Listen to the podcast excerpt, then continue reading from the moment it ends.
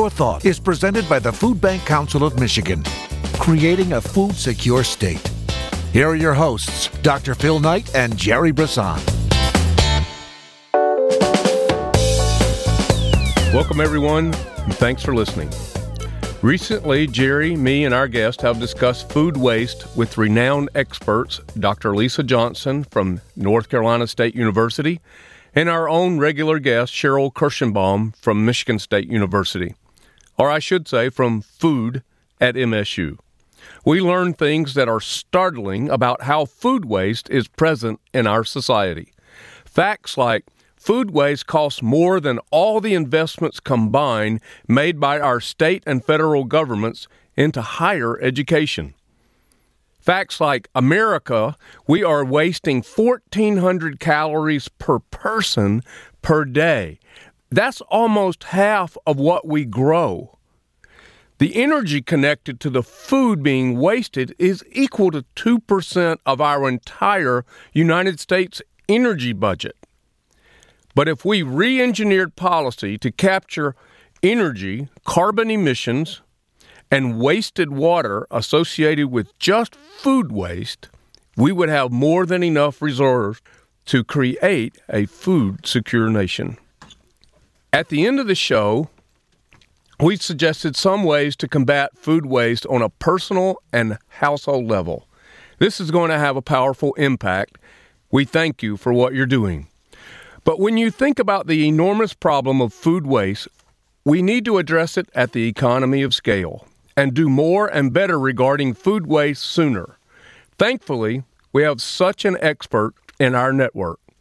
Some 30 years ago, Forgotten Harvest was founded to address the waste of nutritious food and at the same time use those assets to tackle food insecurity in our communities. Their leader, influencer, CEO, and president of Forgotten Harvest, who travels extensively to address these topics and more, is our friend, colleague, and our guest today on Food for Thought. He's Kirk Mayes. We'll be right back. You come back and be with us.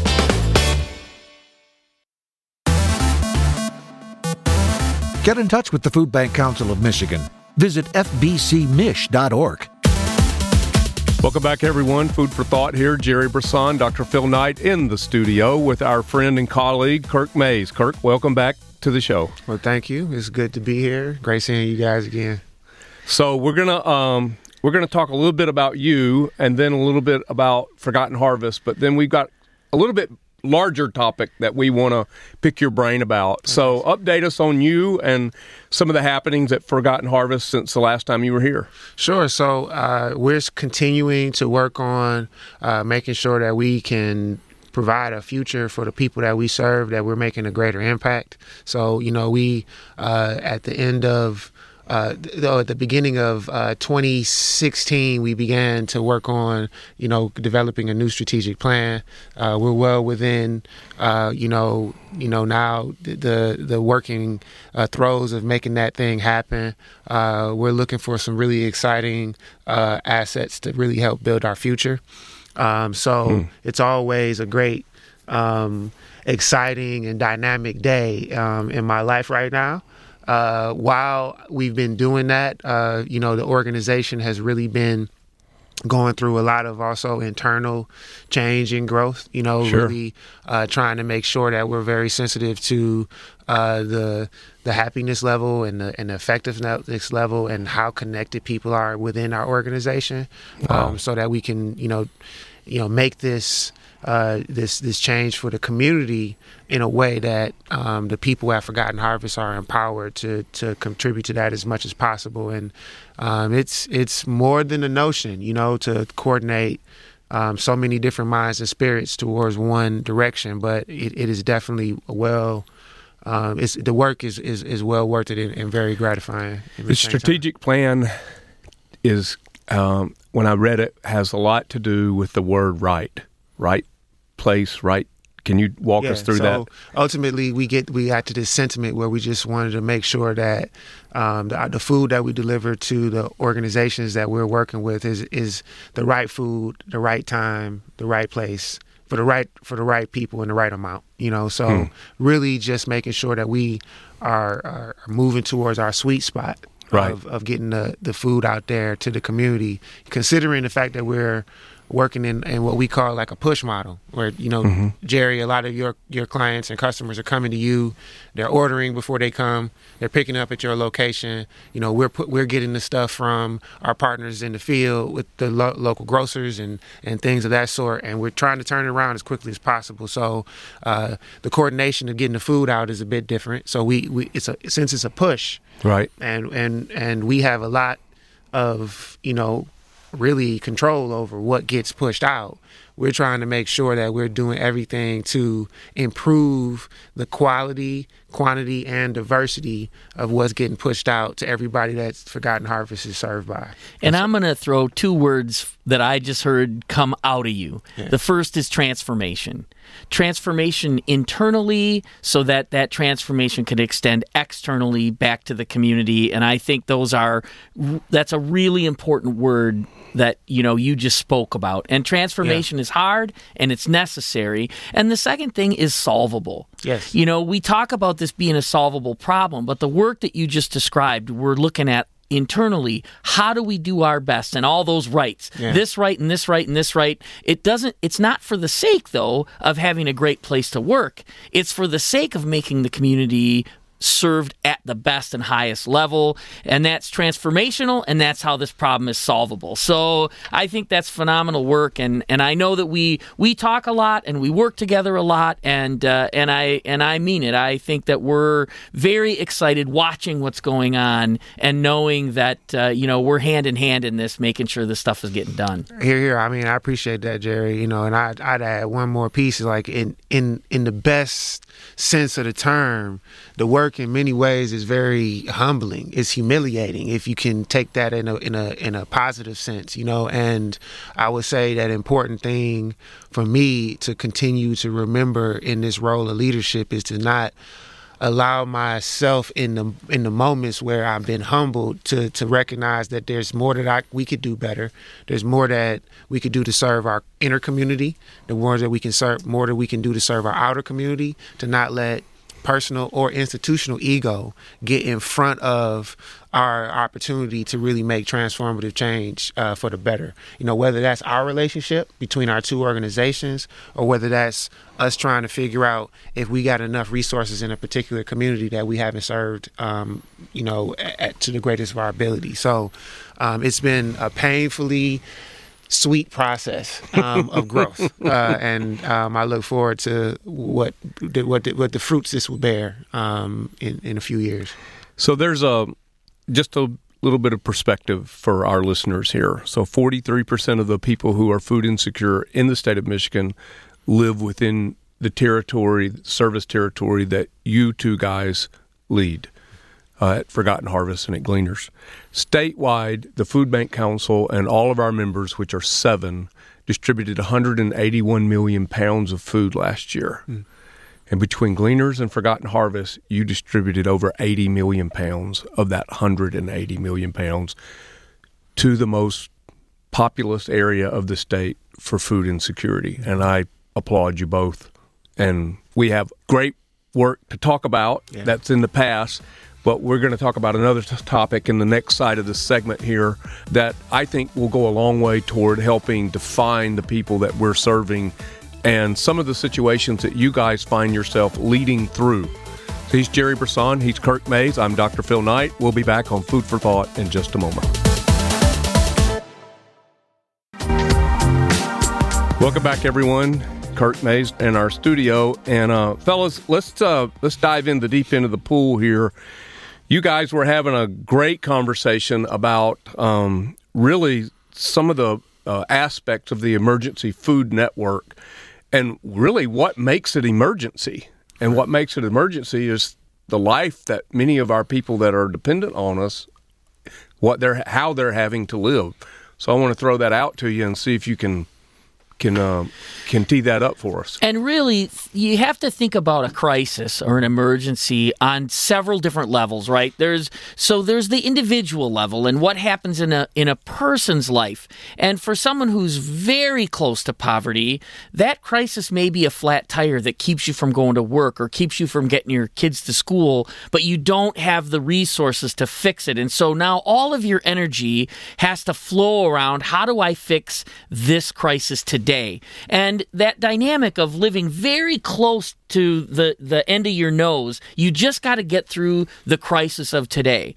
But when you when you take crisis to the next level, the household level, a lot of reasons why people need help are because they lost a breadwinner e- either through death or divorce or or there's a sickness in the family mm-hmm. that changes the crisis for the household. And we know that when there's a sickness in the family, that changes everybody's activities and priorities and, and what you have to spend your time doing. Well, you ratchet that up then to a crisis in the community. And you think about the Great Recession and how that crisis, just in this community, how many jobs were lost and how many people that affected, different level of response, different type of prioritization. Then you go to the region or the state or nationally. And each of those levels defines a different response from the emergency food system. That's right. And hmm. that's a that's so as we as we look at this as a multi-layered problem. And as we think about again some of the things Forgotten Harvest is doing to get data mm-hmm. to really get underneath the crisis at all these different levels from an individual level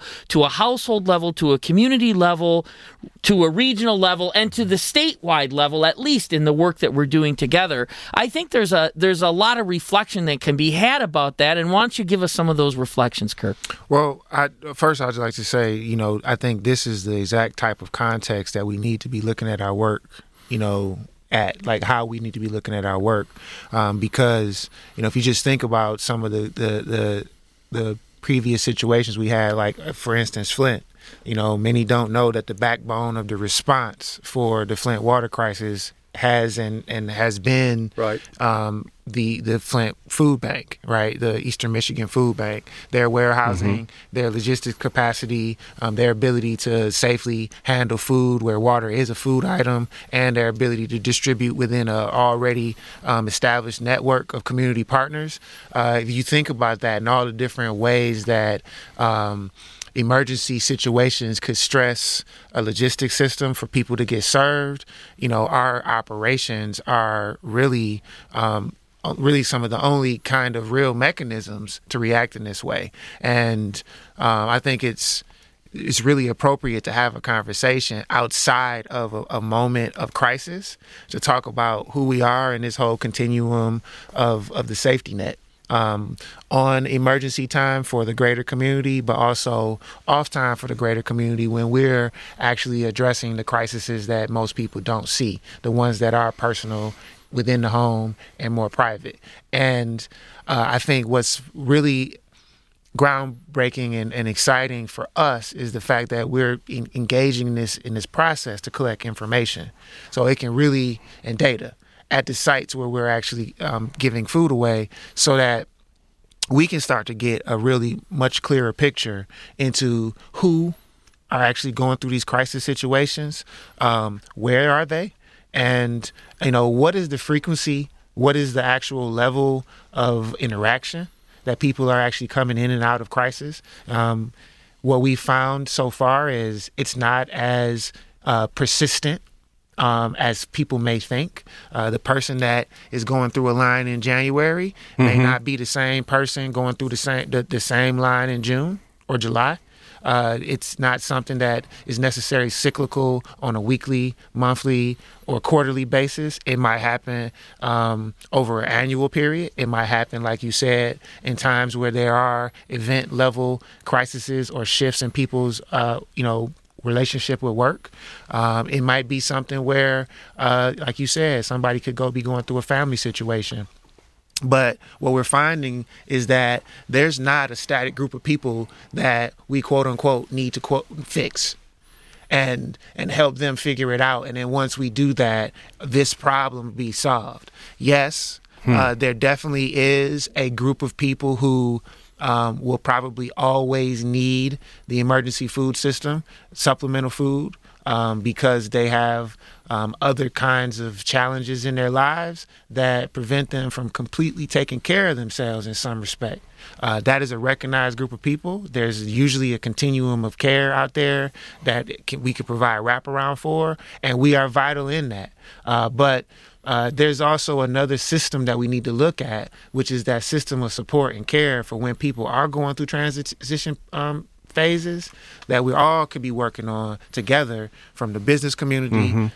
Specifically, workforce development, of course, the nonprofit world, and different, you know, uh, sectors of, of our social service uh, world. Uh, but I think it's full of time for us to have a broader conversation about what it's taking for our families in Southeast Michigan to actually get from week to week, check to check, and who's all in on this. Um, and the stresses that it's, it's presenting to our bottom lines, but also who's not at the table in these discussions and help trying to help us figure out how to create a system where people don't have to stay in a in a situation of vulnerability. I think the other thing that's really changed since I started in this work is our really looking ahead to, really not just reacting to whatever's happening today, but really thinking holistically, as you've described about, okay, who who is it that needs help, and when do they need help, and for how long do they need help? And so when you start taking this beyond an individual or a household level, and you start looking at the whole community, and you start really understanding the dynamics of things like the government shutdown, how many more people had to enter the system? Did they know how to do it? How do you communicate? Communicate with people that have never needed help before that this is how you go through this system. Then when you take it to the next level up, when you start thinking about, you know, the economy's been good and that's been awesome. It's taken a lot of people out of the line. Yeah. There's no question about it. But that won't last forever.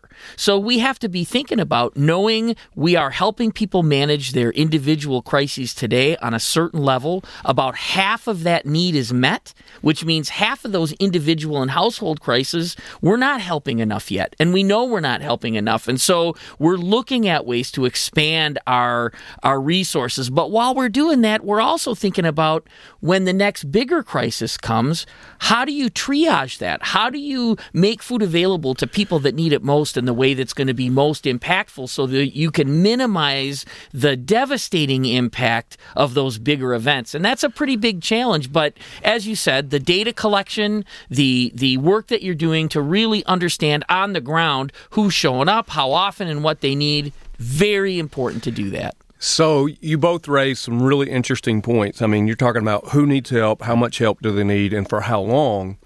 Um, and so one of the things I want you guys to talk about, maybe on the other side of this break, is so what's the impact of the food that you're using uh, to stabilize that household. What's the economic impact? What's the emotional impact?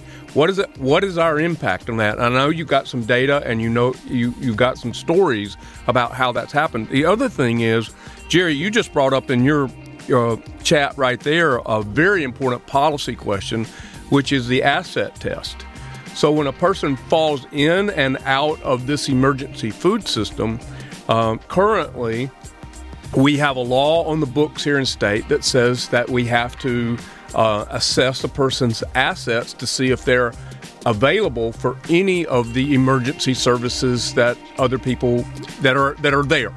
And so what we do is make them spend every dollar they've ever saved, sell any piece of property they've ever owned, then we'll come alongside of you with some emergency food which is just back assward in my mind because it would seem far better to stop someone from going all the way to financial ruin and help them early when they re enter the system rather than later. So I'll get your guys to react on that, but on the other side of the break, we'll talk about impact in just a moment. He's Gerry Brisson. He's Kirk Mayes, the CEO for Forgotten Harvest. I'm Dr. Phil Knight. This is Food for Thought.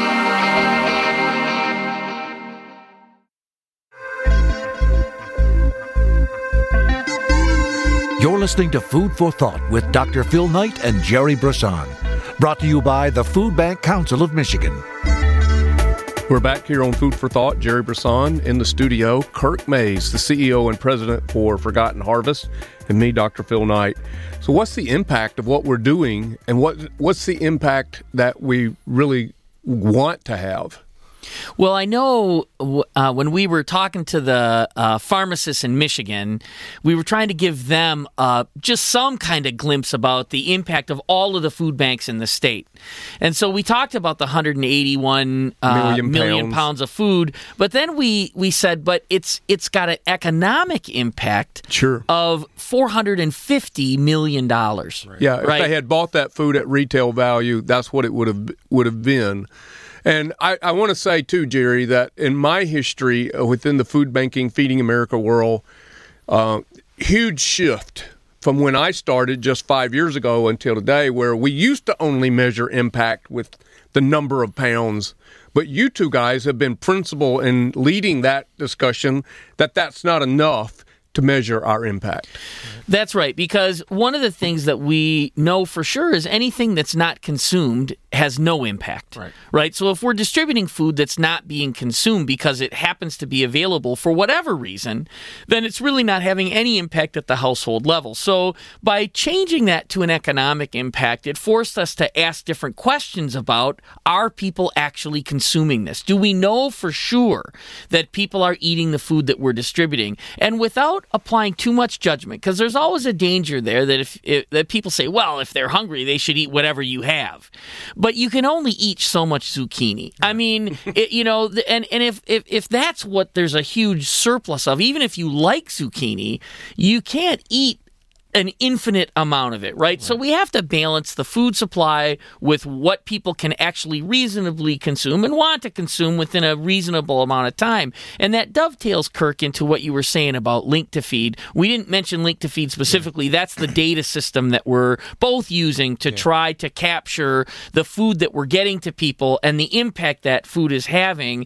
And and I you know, I really want you to tell the story about the site um, that you that you were measuring, um, and it turned out you really needed to change the food that needed to go to that site because of who was going there. Yeah, so you know, as we're looking at this data and and you know the whole process of collecting data and changing the way that we're working with our partners to get this information is is been you know quite a, a process all in of itself. Um, but you know, the further we get along, the more we learn things that help us all understand how valuable this information is going to be for us to make good decisions. Um, so as we look at um, some of the information that's being self-reported about people at these sites, uh, we're seeing this high occurrence of type 2 diabetes, um, high occurrence of uh, people basically having high, high blood sugar levels and that kind of stuff. And we're um, basically looking at it and saying, well, why would we send items to these places um, that could potentially have senior citizens on medication, on uh, you know uh, restricted budgets, and we're sending things that essentially could potentially not even be a part of what they can consume. You know, we need to rethink how we actually redistribute our food in a push model to make sure that it's going to maximize the ability for us to actually help people through what they're going through. And because a lot of the places that distribute food do it out of a genuine sense of concern, not out of any specific training or any specific mindset or knowledge that says this is what's going to be best for people. It's more, hey, you know what? I can help. I want to help.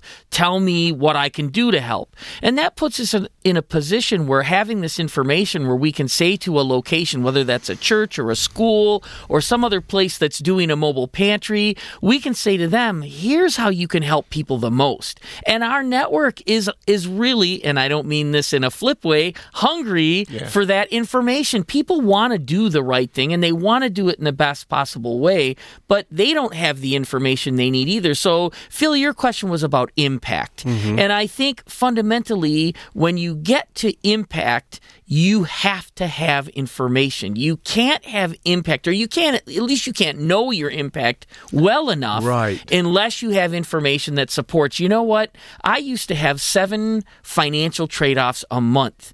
But then I got some help from the emergency food system, and that saved me $450 in my budget, and that reduced the number of trade offs I had from seven to three.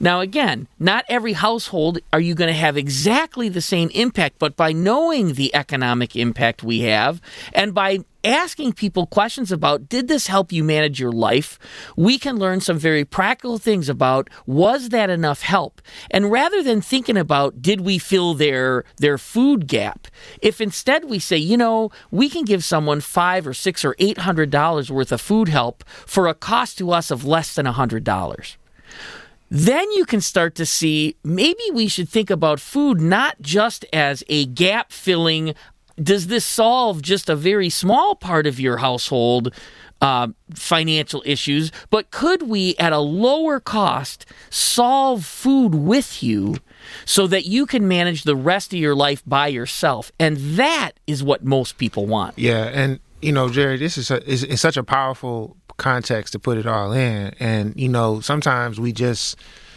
kind of think about this stuff and we think about how we get a chance because of the work that we do to really bring to our awake awakened conscience every day, like how relevant food is is like every part of your life. So I guess this is something that's easy for everybody to see, but we really only think about this until you only think about it until like you actually are hungry. Like people really hmm. only kind of think about their food. Right. Like, th- let me put it this way: this is what we're dealing with. Like in our society right now, we're struggling with getting people to pay attention to uh, the moment when there are those in our in our community who get to the place where they're hungry, something that we all experience every day. But some of us don't have the ability to do anything about it. Actually, some of us are at a place where um, they they really have to eat whatever is coming to them, and then look, the first time that happens to you, you know, you may not even take it as that serious of a situation. You know, you've been able to figure out how to get hungry, you right. know, before. Maybe this is just a time gap where you've extended the amount of time you, you can you have to go hungry. I mean, people can last longer than they think before you actually start looking for food, right?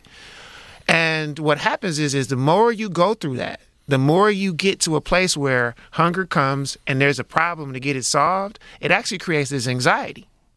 And then another layer of crisis adds on, another opportunity for crisis is which which is not only the, the point where you're hungry, but actually the point where you know by the time you get hungry the next time, you're not going to have a solution. So there's people out here who have been trained to worry about being hungry because they perpetually don't have a solution for addressing their hunger.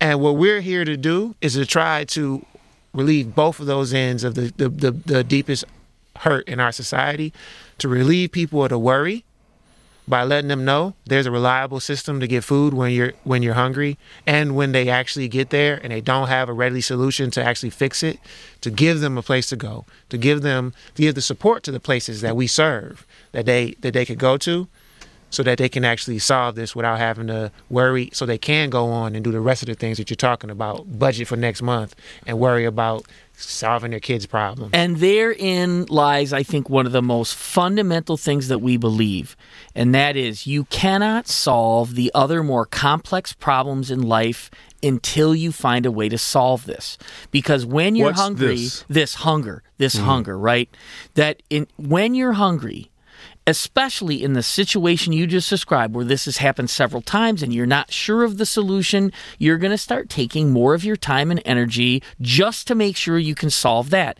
It's logical, it's sensible, it's painful to be hungry. I mean, physically painful and emotionally painful, as you just described. So you don't want that. You're going to do pain avoidance stuff, exactly. right? And part of that is I'm going to figure this out one way or the other. Well, if you're also trying to figure out how to get to work, you're also trying to figure out okay, I got to manage my heat in my house and I so that my bill is cheaper and I got to manage what shoes my kids are going to have and where I'm going to get those shoes. When you start taking time away from those solutions, those problems get more expensive. And that's why people who have less money end up spending more money right. to solve problems. Right. Right. Because you have less time to think about it. Yeah. And it's a it's a cascading problem that we can make a tremendous and are making. Yeah. But we're learning more and more and more about the difference we're making. And by by doing that, we're able to describe to investors when you make an investment in this solution, you're not just helping the people who are hungry, but you're also helping your own businesses, your own yeah. education system, your own healthcare system. The things that are affecting you every day right. are going to be better if we can solve this. And that is a huge part of what we think the impact really is. Yeah. So, the impact, the answer that I'm hearing from you guys is that the food that we're able to place into a household for a family has effect on their health. It has effect on empowering them to continue to help themselves. And it brings a bit of stability into the household so that at least this is one trade off or the toxic stress that food insecurity brings with it is lessened, yeah. if not relieved. And so that, that frees people up to think about some of the other challenges that they might have. So I'm going to just use that as a segue to say that, you know, I think that leaders should think before, beyond, and better than the rest of us. And they should have a vision and a vision of our impact and what it, what does that what does that look like? And a vision is simply this is what I my idea of a better tomorrow. And so I'm going to throw that out to you, Kirk. And what do you see as the vision for a better tomorrow regarding the impact of our network? So I had a exercise that I had put my leadership team through, and I basically asked them. I said, you know, if to if today's meal that you had with you and your family was your last meal, and you really didn't have the resources for tomorrow to provide a meal for you and your family, what would you do? Now, I already understand how people are going to kind of like from the gut answer that question. But then I ask them to simulate it, meaning walk through the steps that you're about to tell me. So whatever you tell me, you're going to have to actually follow up with this. So don't give me the lazy answer that I'm just going to call such and such and such and such. I need you to simulate it, meaning I need you to put yourself into a mental and emotional state of calling mom or dad, calling your friend, doing what you think you would easily do and when you get to that place, let me know how it feels to do that. Let me know what you just did to that personal connection you have when you set off the alarm that there's this level of instability in your life going on right now that you, they got you had to come to this point with me because you didn't just ask for food you just raised off a whole bunch of alarms with somebody who obviously must be one of the most important people in your life because at the level of the deep knuckle vulnerability, you calling them. So what you think they about to react with? Oh, you're not making that call no more, are you? Now what are you gonna do? You work at Forgotten Harvest. So now what are you gonna do? Try to figure out how to access our services. Try to figure out what you're gonna do now if you needed to actually get compassionately served the way you need to get served if you needed it tomorrow. Mm-hmm. You know, and that's that's the type of mental situation that I'm trying to work on with my leadership team so that it can then also kind of you know get down to the people that's making decisions so that we start thinking in this what we've been getting you know indoctrinated in this outward mindset to really understand where people start to put ourselves in a position where we're starting to live more in other people's shoes, whether it's right next to you or the people we serving. And ultimately, if we could have a system out here where our ultimate outcome is people don't have to worry about whether or not they know what to do if they got to that place of vulnerability, hey, I'll clap right there. Right. Whether a mother with that with that child has, you know, enough food in her fridge or not, whether she had a full plate of, of food in front of those kids or not. If people are still worried about this, then ultimately, are we making an impact that matters to the kid that while she's in school and hungry, that matters to the mother or father that's sitting in front of the job interview that knows they don't have food for later? You know, I feel like that's the impact that I want to make sure we we delve into as we continue to make the changes we're making, not just providing more pounds for people in the community. Thank you, Kirk. We'll be right back in just a moment. Welcome back to Food for Thought with Dr. Phil Knight and Gerry Brisson. Once again, here's Phil and Gerry. We're back for a wrap up here on Food for Thought. Gerry Brisson, uh, that's our friend Kirk Mayes, who's still with us here in the studio. We want to give Kirk the last word here. Oh, okay, the next to the last word, but I, I always get the last word. So, what's your last word? Well, I just want to give some credit to that perspective that Kirk just gave us about if it were you and you had to simulate what you would do how would it change your thinking about the system you would want to have in place? We just heard testimony in Washington from a lawyer who made a ton of money, who is now going to spend the next few years in jail, who has absolutely nothing left. Mm-hmm. Somebody who was extremely wealthy is now poor. Yeah. And something, though we can't maybe imagine it today, something could happen to any one of us. Mm-hmm. Put yourself in that situation as if it did happen and walk through the steps you would take and the conversations you would have to have in order to get yourself out of that crisis. That's a big deal and it affects me deeply. Kirk? I just want to remind everybody of the fact that while we're all focused on Michigan's turnaround and the, and the, and the upliftment and turnaround of Detroit, that there probably never be another moment where we all will have so much opportunity to make an influence on the future of what a major city in America looks like. And if you're here and you're paying attention and you really care about making your mark into what Detroit's going to look like in the future, just remember your legacy is going to have to be something more than a building. For sure. Time for a little food for thought. Albert Einstein said, We cannot solve the problems with the same thinking we use to create them. And that's really what Gerry and Kirk have talked about here today. When I listen to Kirk uh, explain about the exercise that he's taken his leadership through team through to understand what it's really like to be in need, I was reminded because I've lived it. I've had that life upset that robbed me from the opportunity to earn. And thankfully, I had a good support team to come alongside of me. But not everybody has that. And so I end this food for thought with simply saying, Yet for the grace of God, there go I. Thanks for listening. Catch up on all our shows at foodsecuremichigan.org. Be sure to listen in the next couple of weeks as we have some big news coming to you about our show and as always, until next week, remember, it's food first, folks. Food first.